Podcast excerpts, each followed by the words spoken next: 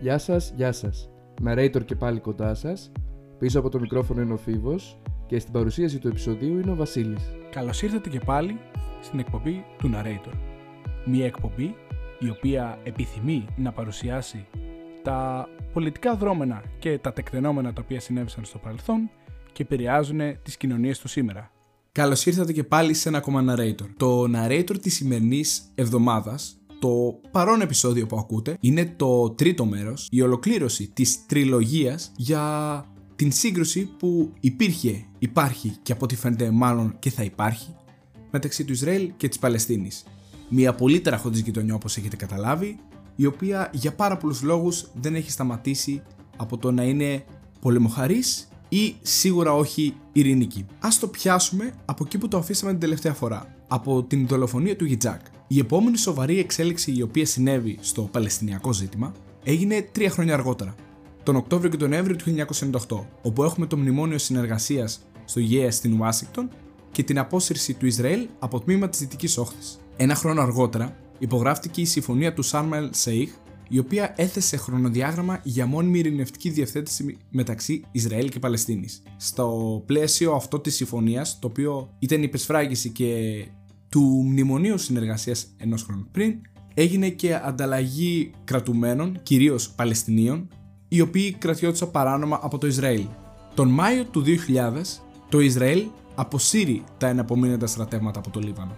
Ήταν στα πλαίσια της απόφασης 425 του Συμβουλίου Ασφαλείας του ΟΗΕ. Ταυτόχρονα όμως έκαναν την αποχώρησή τους και οι στρατιώτες, οι οποίοι είναι Λιβανέζοι, οι οποίοι ήταν στο νότιο Λίβανο, διότι φοβόντουσαν την αυξανόμενη δύναμη την οποία είχαν οι δυνάμεις της Χεσμολάχ στην περιοχή. Φτάνουμε στα μέσα Ιουλίου του 2000 έχουμε την ε, ιστορική σύνοδο του Κάιπ David τη δεύτερη, η οποία αποτυχάνει επιλύσει τη σύγκρουση.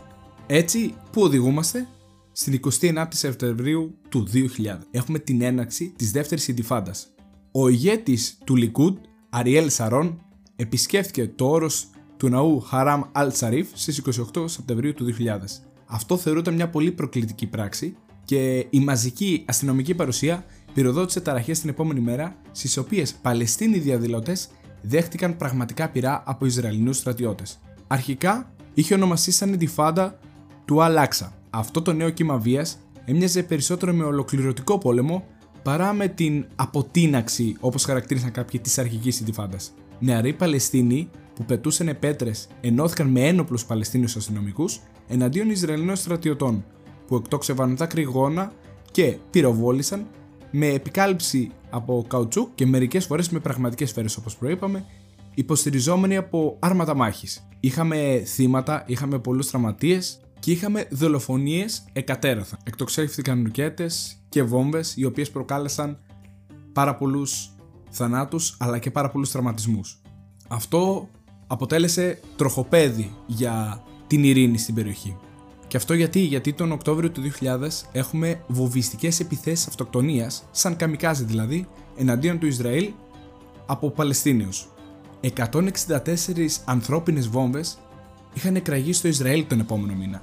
Οι περισσότεροι από τους τρομοκράτες ήταν άνδρες, αλλά υπήρχε και μια μικρή μειοψηφία οι οποίοι ήταν γυναίκες. Επιπλέον, 450 τρομοκράτες συνελήφθησαν στον δρόμο για να διαπράξουν και αυτή η βοβιστική επίθεση αυτοκτονίας. Αλλά πρόλαβε ε, το Ισραηλινό Κέντρο Πληροφοριών και Τρομοκρατίας να τους ε, πιάσει νωρίτερα.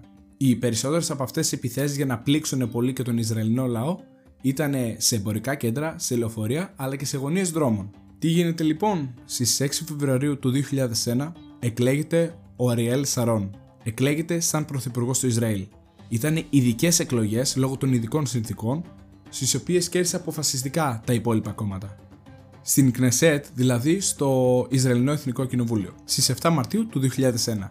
Ακολούθησε μια ασυμβίβαστη γραμμή εναντίον των Παλαιστινιακών τρομοκρατικών ομάδων και του Γιασέρα Αραφάτ και επέμενε ότι ο Αραφάτ είναι το μεγάλο εμπόδιο στην ειρήνη και προσωπικά υπεύθυνος για το μεγαλύτερο μέρος βίας που έχει προκαλέσει η Ντιφάντα. Ένα χρόνο αργότερα, τον Μάρτιο του 2002, ο Αραβικός Σύνδεσμος υιοθετεί την Παναραβική Πρωτοβουλία για την Ειρήνη στη Μέση Ανατολή.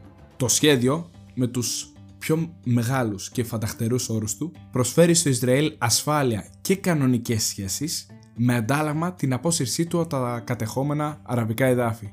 τη δημιουργία ενός ανεξάρτητου Παλαιστινιακού κράτους με πρωτεύουσα την ανατολική πλευρά της Ιερουσαλήμ και την επιστροφή των προσφύγων. Δεν υπήρξε όμως φυσικά κάποια σημαντική εξέλιξη μέσα από αυτή την πρόθεση. Ταυτόχρονα με αυτή την παναραβική πρωτοβουλία γίνεται και επίθεση αυτοκτονίας από πολεμιστές της Χαμάς, οι οποίοι σκοτώνουν 30 Ισραηλινούς πολίτες κατά τη διάρκεια του Ισραηλίτικου Πάσχα. Αυτό τι έχει ως αποτέλεσμα; Έχει ως αποτέλεσμα να ξεκινήσει το Ισραήλ την επιχείρηση αμυντική ασπίδα όπως είναι στα ελληνικά και να εισβάλλουν και να καταλάβουν το μεγαλύτερο μέρος της δυτικής όχθης εκ νέου.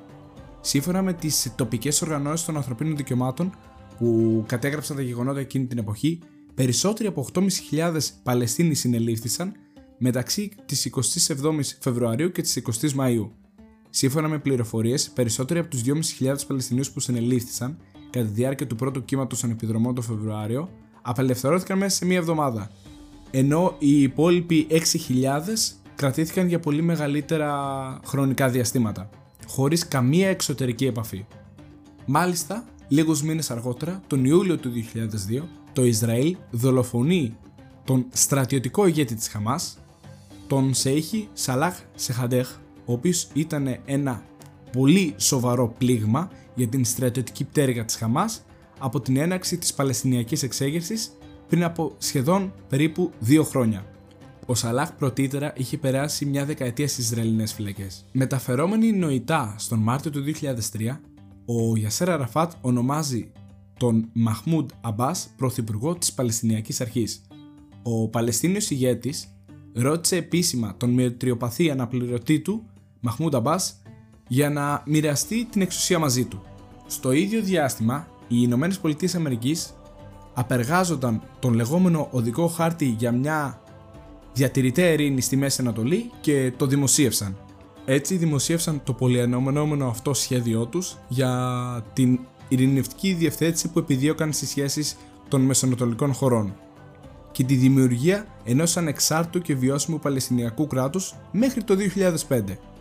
Η κίνηση αυτή ήρθε λίγες ώρες μετά την ορκομοσία του Μαχμούντ Αμπάς, ο οποίος ανέλαβε δημόσια δέσμευση να περιορίσει τις επιθέσεις εναντίον των Ισραηλινών αμάχων. Οι εξελίξεις από εδώ και μπρος γίνονται όλο και πιο πυκνές. Στις 2 Φεβρουαρίου του 2004, ο Ισραηλινός Πρωθυπουργός Αριέλ Σαρών ανακοίνωσε την απόσυρση των ε, των Ισραηλινών επίκων από την Γάζα, οι οποίοι αποτελούσαν 17 οικισμούς. Παρά αυτά, τα χαμόγελα για το Ισραήλ επανήλθαν, όπως υποστήριξαν λίγους μήνες αργότερα, καθώς κατάφεραν στις 22 ε, Μαρτίου του 2004 να σκοτώσουν τον ιδρυτή και πνευματικό ηγέτη της Χαμάς, τον Σέιχη Αχμέντ Γιασίν, ο οποίος δολοφονήθηκε μετά από Ισραηλινή αεροπορική επιδρομή. Την ίδια μοίρα είχε και ο επόμενος επικεφαλής Χαμάς, ο Αμπτέλ Αζίζ Αλ Ραντισί, ο οποίος επίσης σκοτώθηκε από ρεπηρική επιδρομή. Όμως, η πιο σημαντική εξέλιξη του έτους ήταν ο θάνατος του Γιασέρα Ραφάτ στο Παρίσι τον Νοέμβριο του 2004.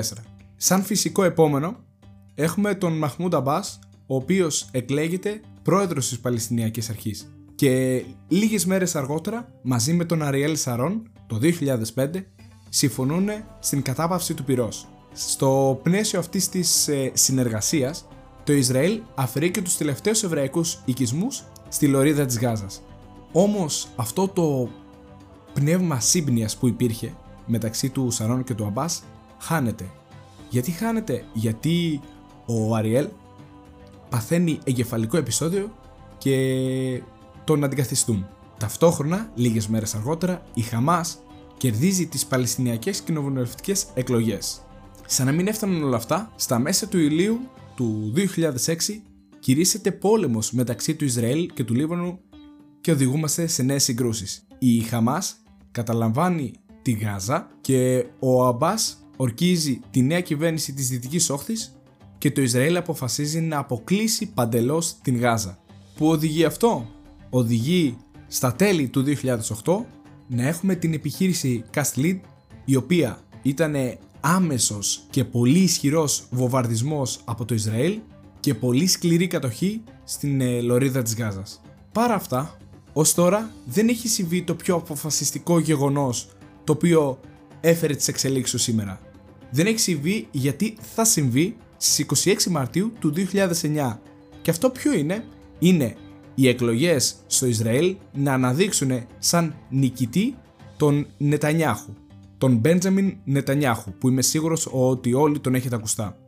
Ο Ισραηλινός Πρωθυπουργός ενέκρινε ένα Παλαιστινιακό κράτος, θέτοντας όμως πολύ σκληρούς όρους όπως η απουσία στρατού, όπου οι Παλαιστίνοι απέρριψαν γρήγορα. Μια εβδομάδα μετά το διάγγελμα του Προέδρου Μπαράκ Ομπάμα της Αμερικής προς τον μουσουλμανικό κόσμο, ο Νιτανιάχου δήλωσε ότι το Παλαιστινιακό κράτος θα πρέπει επίσης να αναγνωρίσει το Ισραήλ ως εβραϊκό κράτος, λέγοντας ουσιαστικά ότι οι Παλαιστίνοι πρόσφυγες πρέπει να εγκαταλείψουν τον στόχο της επιστροφής στο Ισραήλ μια για πάντα. Με αυτούς τους όρους, είπε θα μπορέσει να αποδεχθεί ένα αποστρατιωτικοποιημένο Παλαιστινιακό κράτος παράλληλα με το Εβραϊκό. Κάτι τέτοιο δεν μπορούσαν να το αποδεχθούν με τίποτα φυσικά οι Παλαιστίνοι.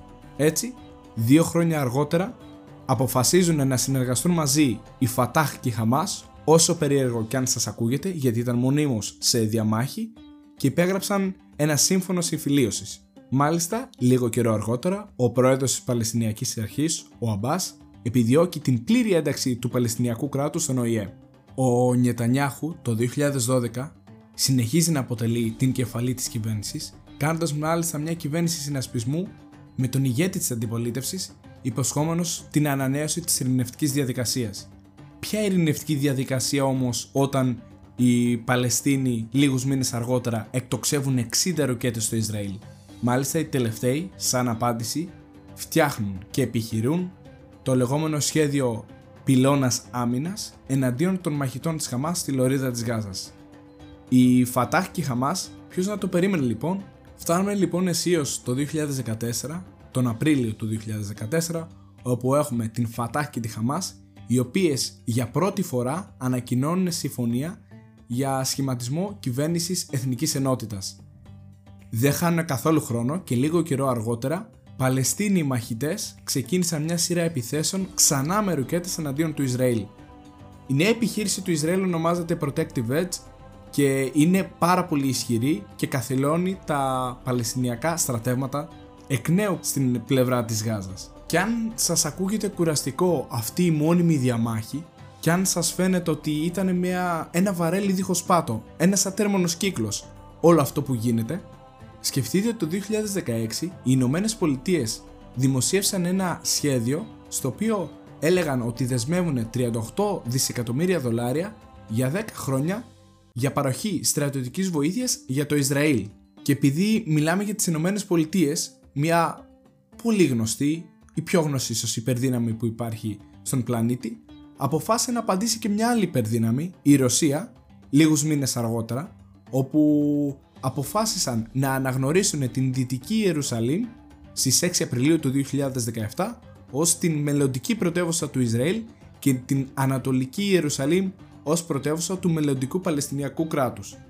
Μία κίνηση προσωπική του Βλάντιμιρ Πούτιν η οποία όμως από ό,τι φαίνεται δεν είχε κάποιο ιδιαίτερο απτό αποτέλεσμα, αλλά πιο πολύ μια κίνηση του φαίνεστε. Όμως, παρόλα αυτά, την Πρωτομαγιά του 17, η Χαμάς δήλωσε πρόθυμη να αποδεχθεί προσωρινά Παλαιστινιακό κράτος μαζί με το Ισραηλινό, λέγοντας όμως πως αυτό θα το κάνει μόνο με τα σύνορα πριν από το 1967, δηλαδή πριν την έναξη των περισσότερων πολέμων όπως έχουμε μάθει.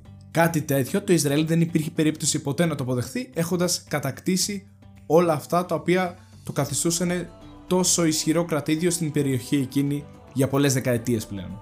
Οι εξελίξεις για να φτάσουμε στο σήμερα δεν είναι αρκετές. Είναι πιο πολύ, όπως είπαμε, ένας φαύλος κύκλος. Η Ισραηλινή Κνεσέτ ψηφίζει νόμο τον Ιούλιο του 18 που κηρύσσει το Ισραήλ εβραϊκό κράτος και την εβραϊκή ως επίσημη γλώσσα και την αδιέρετη όπως υποστηρίζει η Ιερουσαλήμ ως πρωτεύουσα σε μια κίνηση επίδειξης ισχύως. Τι ανέφεραν τα ξένα μέσα εκείνη την περίοδο όταν ψηφίστηκε αυτός ο νόμος; Ανέφεραν πως το κοινοβούλιο του Ισραήλ ψήφισε έναν αφιλεγόμενο νόμο που χαρακτηρίζει τη χώρα ως κυρίως εβραϊκό κράτος τροφοδοτώντας την οργή της αραβικής μειονότητας. Ο νόμος περί εθνικού κράτους λέει ότι οι Εβραίοι έχουν ένα μοναδικό δικαίωμα στην εθνική αυτοδιάθεση και βάζει τα εβραϊκά πάνω από τα αραβικά ως επίσημη γλώσσα. Οι Άραβες βουλευτές αντέδρασαν οργισμένα στο κοινοβούλιο με ένα να κυματίζει μαύρη σημαία και άλλους να σκίζουν το νομοσχέδιο μπροστά στους υπόλοιπους. ο Πρωθυπουργός Ισραήλ Νιατανιάχου επένεσε την ψήφιση του νομοσχεδίου ως μια καθοριστική στιγμή. Αυτές μάλλον ήταν και οι τελευταίες εξελίξεις από νομοθετικής πλευράς. Γιατί από τις εξελίξεις στρατιωτικές το 2021 είχαμε νέο πολύ έντονο ξέσπασμα βίας το οποίο έγινε μετά από συγκρούσεις στην Ιερουσαλήμ. Οι συγκρούσεις λοιπόν από ό,τι βλέπετε έως σήμερα είναι συνεχείς και αδιάκοπες. Πιστεύω πως δεν χρειαζόταν καν να ακούσετε αυτό το επεισόδιο για να καταλάβετε πόσο επαναλαμβανόμενος είναι ο κύκλος βίων επιθέσεων μεταξύ των δύο πλευρών. Φαίνεται σαν να μην σταματάει ποτέ. Πραγματικά κάθε εβδομάδα έχουμε νέα επεισόδια μεταξύ των δύο πλευρών, αν και όπως είναι γνωστό εδώ και αρκετά χρόνια, το Παλαιστινιακό είναι μάλλον ένα άλλο το ζήτημα γιατί φαίνεται να υπάρχει και επίδειξη ισχύως από ένα κράτος που υπάρχει εναντίον μιας μειονότητας στην περιοχή η οποία δεν έχει καν κράτος.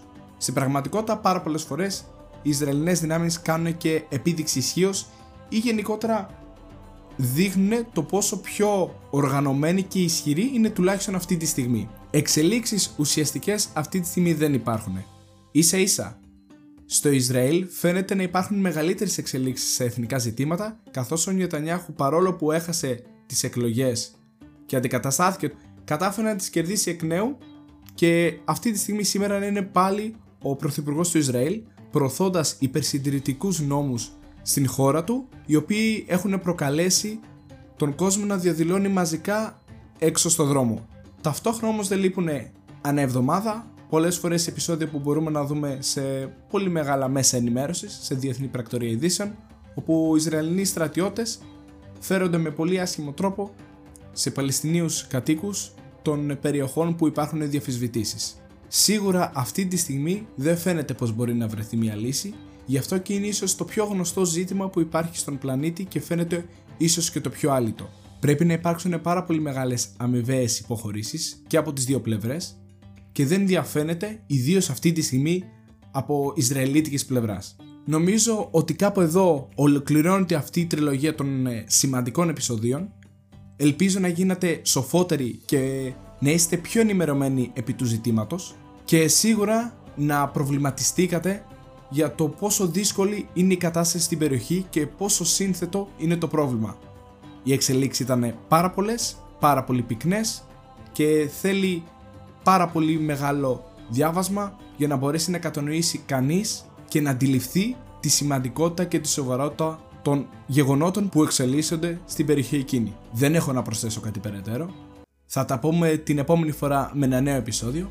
Ως τότε να είστε όλοι και όλες καλά. Γεια και χαρά!